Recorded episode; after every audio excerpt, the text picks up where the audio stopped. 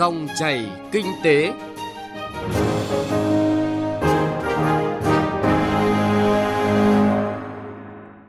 Các biên tập viên Thành Trung và Xuân Lan rất vui được gặp lại quý vị và các bạn trong dòng chảy kinh tế hôm nay, thứ tư ngày 25 tháng 3. Thưa quý vị và các bạn, hiện nay cả nước có 328 khu công nghiệp được thành lập. Trong đó có 256 khu công nghiệp đã đi vào hoạt động, 72 khu đang xây dựng, 46 khu đã đạt tỷ lệ lấp đầy và đang được mở rộng. Theo nhận định của các chuyên gia, phân khúc bất động sản công nghiệp giai đoạn từ nay đến 2025 sẽ là cơ hội vàng cho các nhà đầu tư. Các dự án có vốn đầu tư trực tiếp nước ngoài FDI đang vào Việt Nam với tốc độ nhanh, nhưng nguồn cung bất động sản công nghiệp vẫn chưa đáp ứng được nhu cầu. Yêu cầu đang được đặt ra là cần phải phát triển phân khúc bất động sản công nghiệp cả về số lượng lẫn chất lượng và có một chiến lược phát triển bài bản. Vậy các bộ ngành địa phương cần có giải pháp gì để phát triển bất động sản công nghiệp theo hướng bền vững? Dòng chảy kinh tế hôm nay với chuyên đề làm gì để tận dụng cơ hội phát triển bất động sản công nghiệp? Chúng tôi sẽ cung cấp tới quý vị và các bạn những thông tin đa chiều về vấn đề này. Những nội dung sẽ có trong 20 phút của chương trình. Nhận diện cơ hội và tiềm năng để phát triển bất động sản công nghiệp nước ta. Làm gì để nắm bắt cơ hội đang đặt ra đối với bất động sản công nghiệp? Phỏng vấn giáo sư Đặng Hùng Võ về những yếu tố tác động đến bất động sản công nghiệp trong tình hình hiện nay.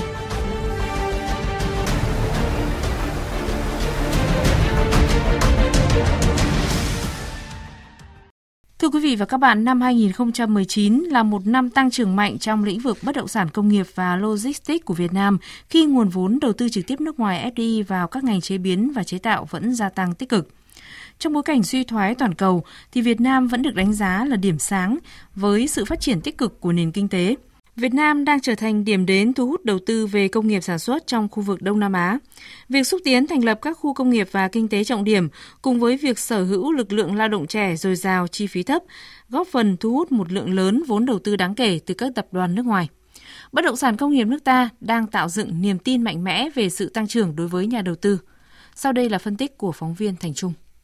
Nhu cầu thiết lập các nhà máy tại Việt Nam tăng cao thời gian gần đây đã góp phần giúp thị trường bất động sản công nghiệp trở nên sôi động hơn – các khu công nghiệp thuộc các tỉnh, thành phố lớn nhanh chóng được lấp đầy. Tỷ lệ lấp đầy trung bình của các khu công nghiệp tại các tỉnh, thành phố lớn phía Bắc hiện nay đạt hơn 92% và phía Nam là khoảng 80%. Phần lớn, tỷ lệ nguồn cung bất động sản công nghiệp bao gồm đất công nghiệp và nhà xưởng xây sẵn nằm ở các tỉnh, thành phố trọng điểm khu vực phía Bắc và phía Nam. Chi phí đất cạnh tranh khiến các khu vực công nghiệp thuộc các tỉnh lân cận, hai thành phố lớn là Hà Nội và Thành phố Hồ Chí Minh trở nên hấp dẫn hơn đối với các nhà đầu tư. Bà Nguyễn Thị Dung, Giám đốc công ty cổ phần bất động sản VIF Việt Nam cho biết.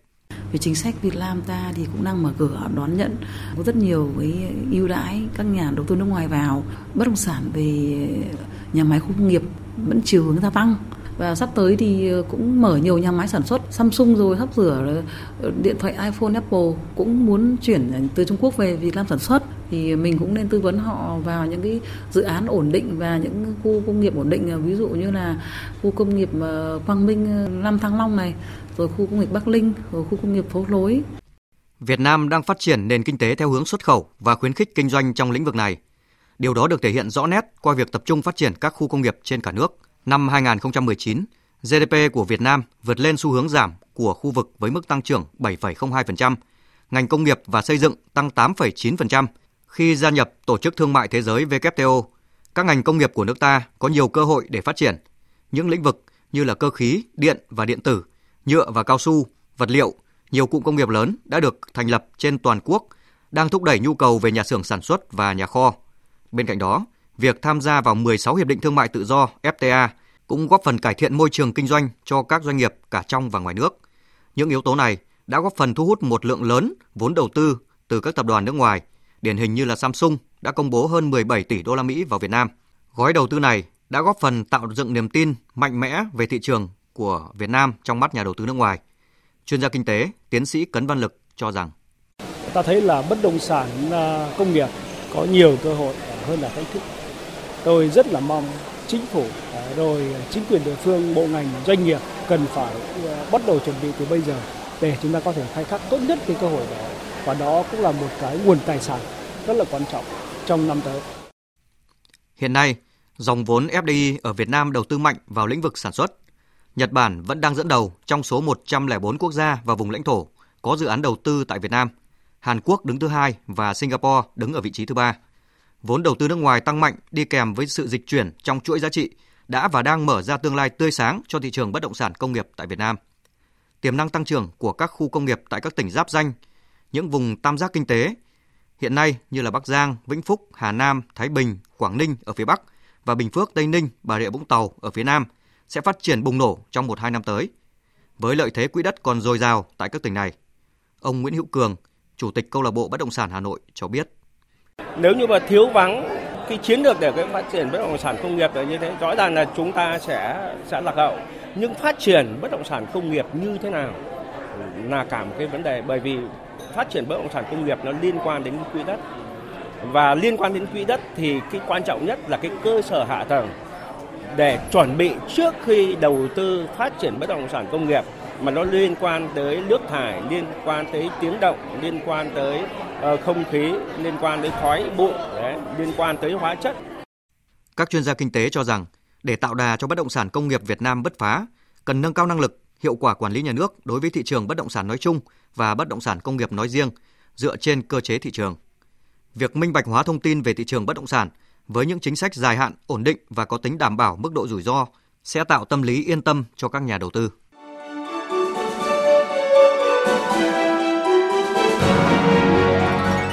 Dòng chảy kinh tế, dòng chảy cuộc sống.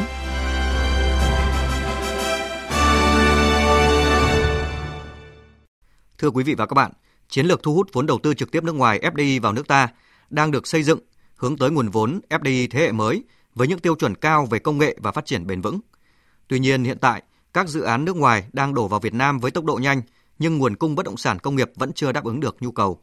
Bối cảnh hiện nay đang đặt ra yêu cầu cần phát triển phân khúc bất động sản công nghiệp cả về số lượng và chất lượng. Vậy các bộ ngành địa phương cần làm gì để phát triển bất động sản công nghiệp theo hướng bền vững? Ghi nhận của phóng viên Đài Tiếng nói Việt Nam dưới góc nhìn của các chuyên gia. Theo phân tích của Hiệp hội Bất động sản Việt Nam, trong chuỗi cung ứng sản xuất toàn cầu, Việt Nam được ghi nhận là trở thành nơi sản xuất quan trọng trong 5 năm tới, tạo cơ hội cho phân khúc bất động sản công nghiệp phát triển. Lĩnh vực thương mại điện tử của nước ta đang tăng mạnh. Các doanh nghiệp logistics nhanh chóng đầu tư hạ tầng để chiếm giữ miếng bánh lớn trong tương lai. Đây chính là cơ hội cho các nhà đầu tư nước ngoài muốn đầu tư vào bất động sản công nghiệp tại Việt Nam.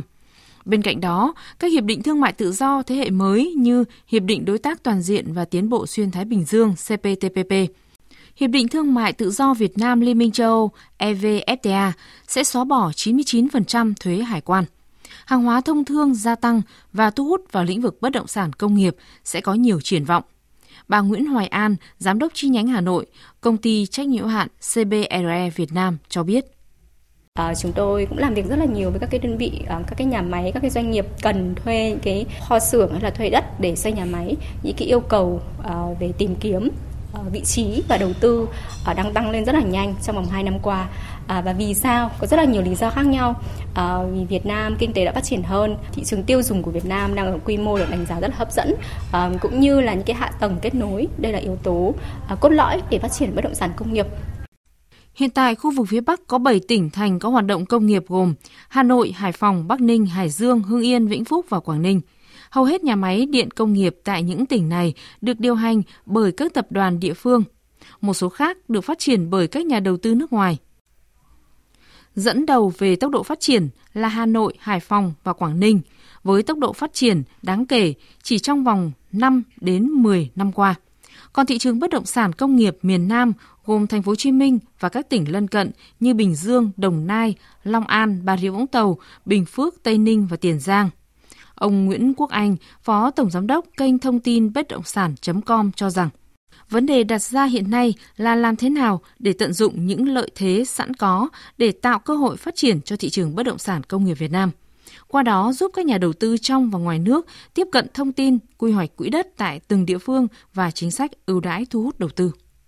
Thì hiện tại nếu chúng ta không có quy hoạch cách đồng bộ ở đây là quy hoạch những địa phương nào, những khu vực nào gần nhau có thể tập trung phát triển những thu hút những cái loại hình khu công nghiệp nào thì chúng ta sẽ mang tính chất là rất là tự phát, tự địa phương triển khai. Địa phương này có thể cạnh tranh địa phương khác.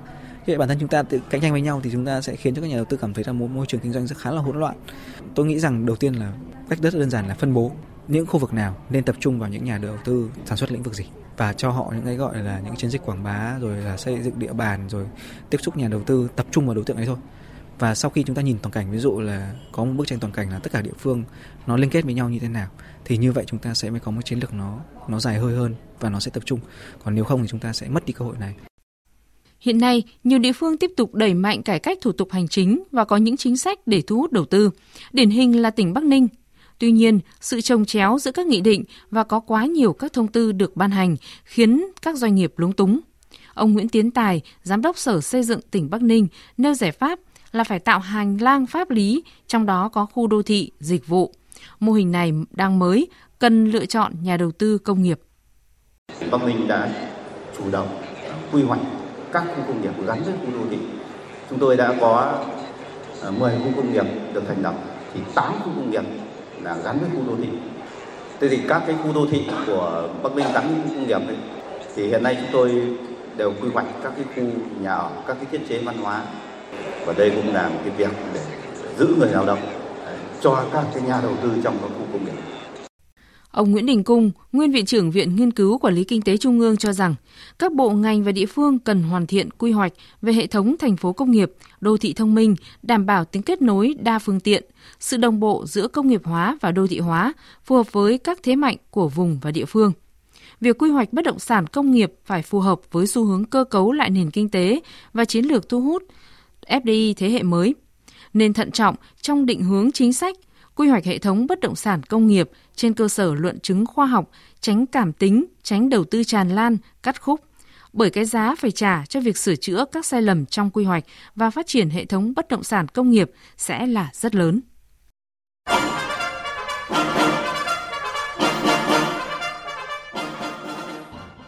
Thưa quý vị và các bạn, dưới góc nhìn của các chuyên gia, lĩnh vực bất động sản của nước ta đang có nhiều tiềm năng để phát triển và có thể bứt phá nếu tận dụng được cơ hội.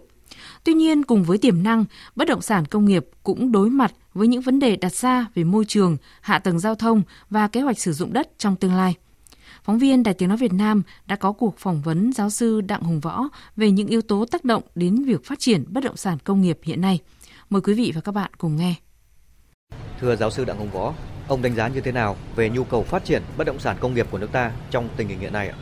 Đối với bất động sản công nghiệp, nó được quan tâm ngay từ đầu kể từ khi đổi mới thì ờ, năm ờ, 87 là chúng ta có cái luật đầu tiên về về về đầu tư nước ngoài. Ờ, sau đó năm 94 thì chính thức là Ban chấp hành Trung ương đã ban hành nghị quyết về công nghiệp hóa. Và từ đấy giờ thì bất động sản công nghiệp định hướng phát triển rất mạnh, nhưng chỉ có rất đáng tiếc là vì vì chúng ta muốn nó phát triển mạnh thì chúng ta lại bao cấp nó quá. Ờ, ví dụ như là một khu công nghiệp thì ngoài quy hoạch lại phải xin phép thủ tướng thì mới thủ tướng quyết định thì mới được thành lập. Thế còn cụm công nghiệp là phải chủ tịch ủy ban nhân dân tỉnh quyết định. Thế sự thực mà nói là như vậy thì chúng ta đã làm mất thế thị trường của cái bất động sản công nghiệp. Và nó phát triển theo chừng mực do sự điều hành của nhà nước. Ờ, và như vậy chúng ta thấy rằng trong cái giai đoạn từ 2010 đến 2015 độ lấp đầy của các khu công nghiệp phát triển rất mạnh, nhưng độ lấp đầy chỉ chiếm 50%. Thế nhưng mà hiện nay thì chúng ta thấy rằng cái yếu tố thị trường nó như một cái yêu cầu thực tế đang đòi hỏi. Ờ, ví dụ như chiến tranh thương mại chiến tranh công nghệ quốc tế thì nó đưa cái vị thế của Việt Nam là đón nhận cái đầu tư nước ngoài vào công nghiệp là mạnh hơn. Ờ, cũng như là ờ, các yếu tố về FTA tức là các cái hiệp định thương mại tự do nó cũng tạo điều kiện cho Việt Nam thuận lợi hơn trong cái quá trình hội nhập quốc tế mà cụ thể bằng công nghiệp bằng phát triển nông nghiệp ờ, bằng đô thị hóa. Một số ý kiến cho rằng việc phát triển bất động sản công nghiệp của nước ta chưa tương xứng với tiềm năng và chưa sát với đòi hỏi thực tế của thị trường. Quan điểm của ông về vấn đề này như thế nào ạ? Chúng ta cũng biết rằng gần đây thì chúng ta có thay đổi cái cách nhìn về khu công nghiệp. Ờ, mọi người nói rằng yếu tố mới là công nghiệp cộng với đô thị cộng với dịch vụ. Nhưng sự thực đấy nó không phải mới mà nó là cũ rồi. Khi bắt đầu phát triển công nghiệp thì buộc phải hình thành không gian đô thị là một cái cấu trúc định cư phù hợp với công nghiệp từ năm 92 thì câu chuyện môi trường bắt là phải bê các cái công nghiệp ra khỏi đô thị. Thế nhưng đến hiện nay nếu chúng ta giải pháp môi trường mà tốt thì nó lại nhập với nhau như là cái lúc ban đầu. Thế ra là lúc này là lúc chúng ta thấy rằng chúng ta trở lại cái mô hình đầu tiên của khu công nghiệp là đô thị hóa gắn với công nghiệp hóa. Thì đấy là những cái ngữ cảnh mới mà làm cho bất động sản công nghiệp của ta gắn với thị trường nhiều hơn. Và đến lúc này chúng ta phải xem lại kể cả chính sách, kể cả pháp luật kể cả tận dụng cơ hội và lúc đó làm như thế nào để bất động sản công nghiệp phát triển dựa trên nguyên tắc yêu cầu thị trường thì đấy chính là cái cơ hội lớn nhất. Chính sách siết chặt tín dụng bất động sản đang được thực hiện, liệu có tác động nhiều đến phân khúc bất động sản công nghiệp không, thưa ông? Không siết chặt vốn vay cho bất động sản nhà ở, bất động sản đưa vào kinh doanh, còn không hề siết chặt vốn vay cho bất động sản công nghiệp là bởi vì công nghiệp nông nghiệp là sản xuất trực tiếp thì không có chuyện hạn chế. Thành ra chúng ta đừng lo. Nhưng chỉ có một cái điều ở Việt Nam mà chỉ dùng tín dụng thì không đủ. Là bởi vì tín dụng của Việt Nam là tín dụng thương mại chứ không phải tín dụng đầu tư. Bởi vì huy động vốn từ người dân, trong đó cho vay và với lãi suất của của tín dụng thương mại hiện nay sấp xỉ phải là 10%. Mà chúng ta cũng biết rằng thị trường bất động sản nhà ở nóng là vì là áp dụng được cơ chế mua bán Ờ, nhà hình thành trong tương lai. Lúc đó là không phải chỉ vốn của nhà đầu tư dự án mà vốn của các nhà đầu tư thứ cấp từ hộ gia đình cá nhân đổ vào đấy là chính. Đến khi chúng ta cũng biết rằng phát triển bất động sản du lịch thì chúng ta cũng làm cho bất động sản du lịch nóng lên là vì chúng ta cũng làm được một cái việc là một dự án có thể bán từng phần cho các nhà đầu tư thứ cấp. Hay nói cách khác là chúng ta cũng đã vận dụng cái cơ chế gọi vốn từ hộ gia đình cá nhân bằng các cái bất động sản du lịch hình thành trong tương lai. Câu hỏi đặt ra là liệu bất động sản công nghiệp có làm được cái điều đó hay không? Và chắc chắn là cái bị chặn. Hiện nay chúng ta đang hô hào bất động sản du lịch là cũng phải được sử dụng đất lâu dài. Và hiện nay còn đang vướng về mặt ừ, pháp luật. Có giải tỏa được cái cái bó buộc pháp lý này không cũng là cả câu chuyện lớn đặt ra. Thế còn nếu mà bất động sản công nghiệp mà chúng ta lại đòi dài hơi nữa thì chắc là khó bởi vì du lịch thì nó còn gọi là lưu trú ngắn hạn ná ná cái gì đấy với đất ở. Chứ còn đến công nghiệp mà nói rằng dài dài hạn là vì vấn đề ừ, nhà ở chẳng hạn thì thì thì thì sẽ là khó. Nhưng mà làm thế nào để có một cái sử dụng đất lâu dài dưới hình thức khác? Tôi nói ví dụ như là bình thường là có thể tự động hóa à, gia hạn. Đấy là một cách tức là vẫn là 50 năm hoặc 70 năm. Nhưng mà hết thời hạn ý thì có thể được tự động gia hạn nếu đạt một số cái điều kiện nhất định thì nó cũng có thể là dài hạn nhưng dưới một cái góc nhìn khác thì lúc đó mới có cơ hội huy động vốn đầu tư từ các nhà đầu tư thứ cấp dưới dạng hộ gia đình cá nhân để đầu tư vào từng phần sở hữu hạ tầng khu công nghiệp. Lúc đó cơ hội phát triển về vốn, tức là cơ hội phát gọi vốn nó mới nó mới mạnh và mới có cơ hội để hình thành các cái khu công nghiệp mà yêu cầu bây giờ khi nó nhập với đô thị nhập với dịch vụ thì yêu cầu phát triển xanh yêu cầu phát triển thông minh lại là một cái nhu cầu gần như bắt buộc xin được cảm ơn giáo sư đặng hồng võ về cuộc trao đổi này Thưa quý vị và các bạn, qua ý kiến của giáo sư Đặng Hồng Võ, việc định hướng phát triển bất động sản công nghiệp đã được Đảng và Chính phủ xây dựng từ những năm đầu của thời kỳ đổi mới. Tuy nhiên, ngữ cảnh mới của thời kỳ hội nhập đặt ra đối với các bộ ngành địa phương cần có chiến lược phát triển linh hoạt và phù hợp hơn đối với lĩnh vực này.